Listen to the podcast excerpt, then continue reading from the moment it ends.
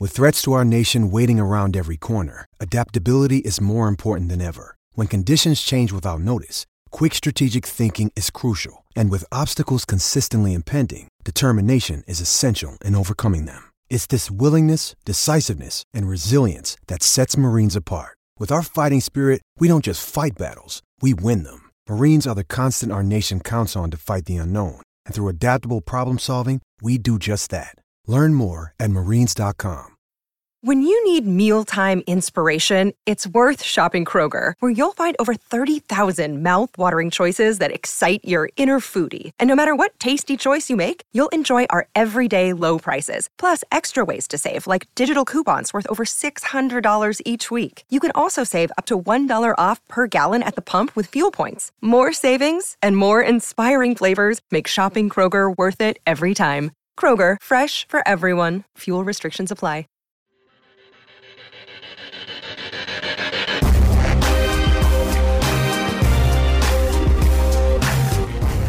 And we're back on Inside Black and Gold. We're gearing up for week one, Saints Titans, September 10th. I'll be on the sideline for that. It'll be a good time. It'll be at the Caesars Superdome. Hopefully, the Saints win an opener for once in their lives.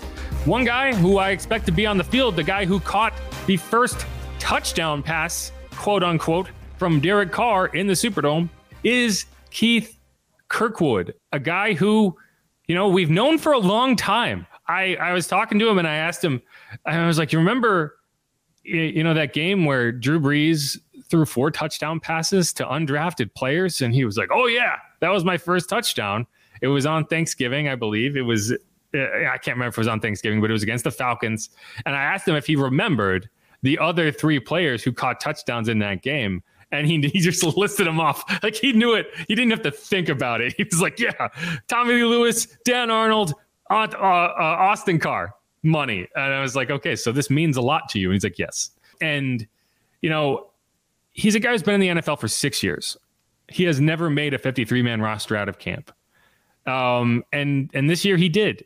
And I just think it's really cool. Like it's, I'm not going to sit here and tell you that you should pick up Keith Kirkwood in fantasy, right? Although I do expect, I think I would say that there is going to be a point this year where Keith Kirkwood has a day or two hmm. where if you had him in fantasy, if you were like desperate and you're like, fine, I'll take a dart throw at Keith Kirkwood, he might reward you with like a two touchdown game because I think he is going to be a piece of this offense. And we'll get into that a little bit later on. But I'm not going to try to convince you he's going to have a monster year. It's just every every good NFL team, every team that makes a run of the postseason, it makes a run to the Super Bowl, they have players like Keith Kirkwood who make an impact that is underappreciated. It won't be remembered five years from now, but in the course of the season is hugely important. And I feel like he's that guy for the Saints this year. And I mean, you've talked to him. He's just a great guy. Like there are players that you root for, whether or not you think they're star players or not. You want good things to happen to them because they're good people and they're good and they work really hard. And to me, he's that guy. Yeah, you definitely got to appreciate the hustle from Keith Kirkwood. Uh, definitely someone to me that's, I think I've mentioned it before, that stood out was just the way he's carrying himself, the confidence he has right now going into this year, you definitely can see he believes in himself. I'm not saying he didn't before, but I, I think he's really confident in what abilities he can bring to this roster. I mean, to a certain extent, like you can only believe in yourself so much if you, you go through the stuff that Keith Kirkwood went through. If you remember, he went out to the Panthers with Matt Rhule, who was his former coach at Temple, so there was a connection there. It wasn't random. He went out to like he he knows Matt Rhule, who's no longer there. And he he was in his first training camp. He got speared on a tackle in a non-contact practice. He got speared in the helmet and he got hurt. And you know that kind of ruined his preseason. Um, and I think he was kind of on track to be a piece of that offense. I don't know how important he would have been, but I think that he was going to be on that roster. And they ended up cutting the guy who hit him. Like it was a dirty hit in a practice where you weren't supposed to hit someone, and he got hurt and carted off the field. And it's just that you know that's the some guys just have bad luck, and uh, so it's cool to see him back. It's cool to. I remember I sat down with him at the Touchdown Club event last year, and he was like immediately I was like, "Do you do you like it here better than Carolina?" And he was like, "Oh my gosh, I can't. I'm just so happy to be back here." Um, he just loves it here. Uh, and when you're a practice squad guy, when you're a guy that's kind of like floating around the NFL trying to find a job, just being somewhere that you like to be is a you know it's it's not it's a luxury that not everyone gets and so i got a chance to catch up with keith in the locker room this week and kind of talk to him about that So here's that interview. Congratulations making the roster. Yes, sir. Yeah, yes, how, sir. I mean, how have you been? How have these last few years been for you? Just generally, it's got to be kind of a weird Yeah, existence it's- to be it's- on and off the practice squad. It's definitely definitely been a roller coaster, um, and I say a roller coaster because I've had so many ups and downs, so many trials and tribulations. I've been hurt, been on the practice squad, elevated off practice squad. But just like I mentioned before, I'm just taking this year as a new opportunity to come out and show that Keith Kirk was able to display some good things this year to help this team go as far as we possibly can. So, you know, just getting to cut down day, did you feel confident going in that you had done enough to, to make the 53? Um, I mean, I think that's everybody's goal is to make the 53 man roster, but you never know what happens in this NFL, uh, in this business. I definitely felt like felt like I displayed a lot this camp to give me that opportunity, or, or just to have the coaches have some more of a a good standpoint on who was going to make that 53 man roster. But at the same time, like I said, you just never know. So if it was me starting on practice squad, starting on the 53, whatever it is, I was going to fulfill my role to the best of my ability because I see something brewing here, and I know we're going to go go pretty far. Was there a point this camp specifically that that kind of started to gel where you kind of felt like, was it those early morning lifting sessions or was it somewhere in camp where it just felt like, okay, this group is really kind of coming together? Yeah, I think not not just camp. It started way back in OTAs. Um, the very first day when I walked in this building, I had a mindset of trying to be the first in the building. And when I would come here, my expectation is, okay, I'm going to bump into the quarterback, and that's basically what happened every day. And I was able to build that trust um, from Derek Carr. And that relationship just has built and grown. And he trusts me as one of the guys on this team that if he can count on, me or if one guy messes up, he can always count on me. And that's what I love that I was able to fulfill that back in OTAs and just this whole team overall. Um, the way we competed in OTAs, I don't think there's another team in the NFL that has had this level of competition that's brewing right here in New Orleans Saints. So I'm just super excited for what's going to happen this season. I mean, you've worked with multiple quarterbacks. Is that that trust that you talk about? You know, it's kind of something that gets said a lot, but is it kind of a tangible thing? Like when you're out there, you can tell that he trusts you in certain Yes. situations. Yeah, and I think that's what you want out of any quarterback or any receiver, tight end, or running back, uh, quarterback you're playing for. You want to build that trust because if if there's no trust out there, there's no point of you being out there with that quarterback. Um, because at the end of the day, if you're not that number one or number two read, well, he's counting on you that you're that third, fourth guy that's going to be in the right spot at the right time, so that you know, things don't mess up in the progression of the quarterback and we have a still successful offense. So that's the goal at the end of the day is to build that trust from the quarterback so that he has the right guys out there. So if there was ever a, a mess up or a screw up, he knows he can count on those other guys to step up and fill that fulfill that role. Gotcha. I, I can't recall if I, we've asked you yet, but you Yes. know that touchdown. On, oh, it feels like a month ago at this point. Yes. it kind of was a month ago at this point. But how how cool was that mm. that moment just to catch that touchdown? Yeah, it was it was definitely one of the best feelings that I can recall because even though that touchdown doesn't actually count in the stat books, um, that was my first touchdown since 2018 as a rookie being on this team. So, and not only that, it's just a, a beautiful feeling. Like I said, building that trust with Derek Carr, and then that first read's not open, and I'm in the right spot at the right time, and the ball comes to me, and it was just such a beautiful feeling to have Derek Carr throw his first not first, but first touchdown in the Superdome. To me, it was just so surreal. Appreciate it, man. and Congrats again. Thank Yeah, so that was Keith Kirkwood. I, I do want to clean something up. I think if we're being literal here, I'm pretty sure that Keith did make the opening 53 for the Panthers in the 2020 season, but that was the year he got hurt and was placed on injured reserve before week one. And I think it was it was one of those situations where you keep him on the active roster so you can put him on IR. There were weird IR rules at that point. But even then, he played one game that year and ended up going back on injured reserve because he re-injured his shoulder. So, yeah, I mean, call it what you want. This is really the first time that he has made a roster on his merit and being healthy and expected to play. But either way, you could hear from him there. One of the things that he talked about, and this is kind of what I was alluding to in the open here, is you know having the trust of your quarterback means a lot more than than I think anyone who's never played wide receiver might realize it is. And if you go back to that touchdown pass, it wasn't just a touchdown pass in the Superdome. It was a situation like Keith talked about where the defense took the first option away. And so what do you do as a quarterback? Do you force the ball in? Do you pull it down? Do you try to scramble? Or do you go through your progressions and trust that the, your third read is going to be there? A guy who knows he's not the first or second read in the progression, and his job is to get to the right spot. So if the quarterback throws the ball, you are where you need to be and you can get it.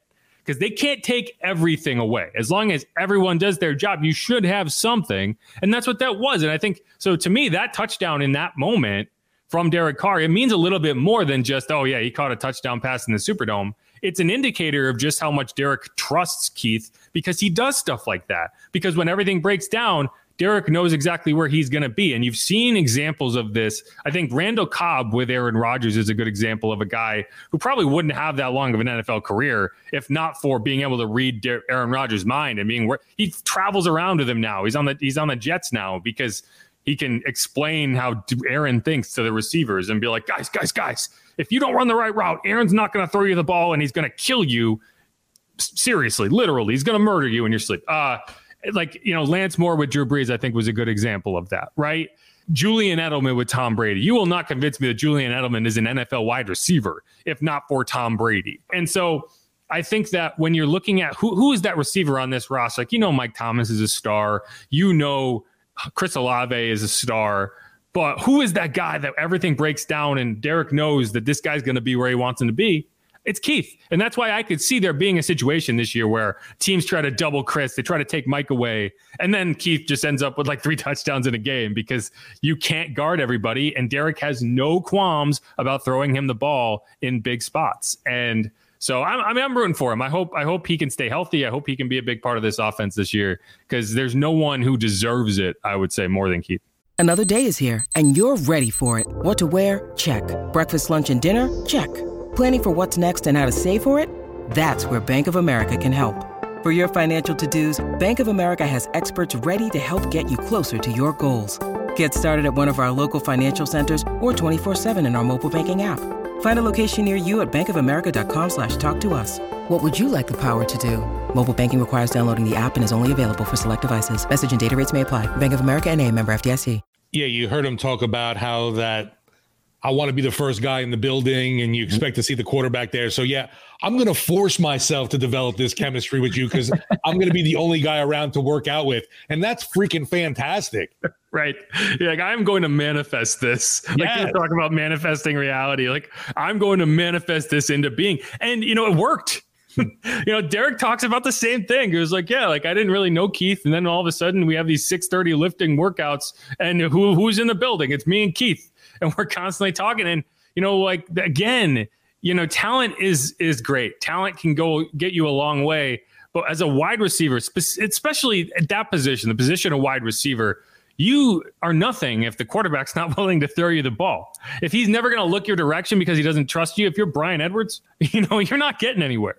You have to and you have to do the right things to the point that he's under fire. He's sitting in the pocket. He's waiting to get lit up, but he's willing to go to his third read because he knows it's you and you're gonna be there. And they're doubling this guy, they're doubling this guy. You know they can't cover everybody. Anyway, I I I think that he's gonna have some moments this year where you're like, man, I'm glad they have him around. Totally agree. And, like you said, he's not going to yeah. be this fantasy stud that, oh man, I got to pick up Kirkwood. But he, like you said too, it's like it's going to be a week or two where, oh crap, Keith Kirkwood four catches, two touchdowns, 80 yards kind of thing. It's like, where'd that come from? right, right. There's going to be a point this year where all of your wide receivers are either hurt or on bye, and you're just desperate. You're like, who can I pick up that is definitely available and has a chance to score a touchdown, to save my fantasy week so that yeah. I don't have a donut and I have a seven or a nine?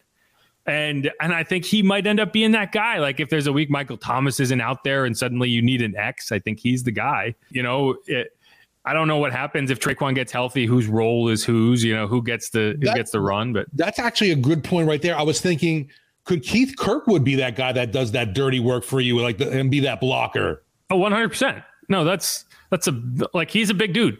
Like right. uh, you know, it's he's. Uh, I want to say, let's see, what is he listed at? Six three two ten. Like he's a bigger guy. He can hold up in the blocking game. He's not as good of a blocker as Tre'Quan Smith. I think people lose perspective on like he's like, oh, Tre'Quan's a good blocker. Tre'Quan is a great blocker as a wide receiver. Tre'Quan is on teach tape around the league in terms of this is how wide receivers should be blocking. And you know, I don't think Keith is quite as good of a blocker as Tre'Quan, but uh, you know, uh, it all comes down to reps. And who do you think, if it came down to it, Derek Carr trusts more right now?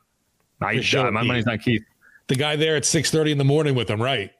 Yeah, again, and like that, that his only Derek Carr has one drive to his credit in a live game as a member of the New Orleans Saints, the touchdown went to Keith Kirkwood, and I think you know, it, he talked about it. He was like, and that's pretty cool, right? Like, it's not really a touchdown. Like, it's not like it's going to be in the stat books, but he knows, he's he knows that he Derek knows he knows the first touchdown Derek Carr ever threw in a game in the Superdome went to Keith, and this has really just been a been a 15 minute, you know, love fest for Keith Kirkwood. Uh, but I think he deserves it. Like, no one talks about Keith. He just comes out and works.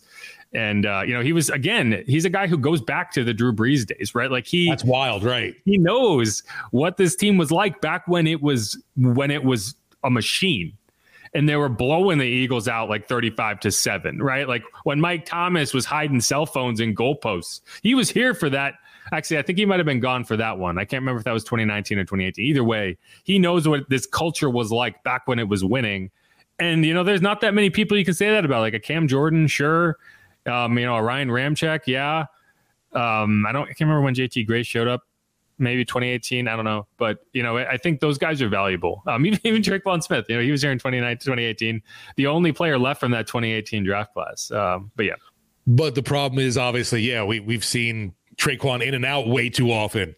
Uh, that entire draft class. I mean, if you want to throw a draft class in the trash, holy crap!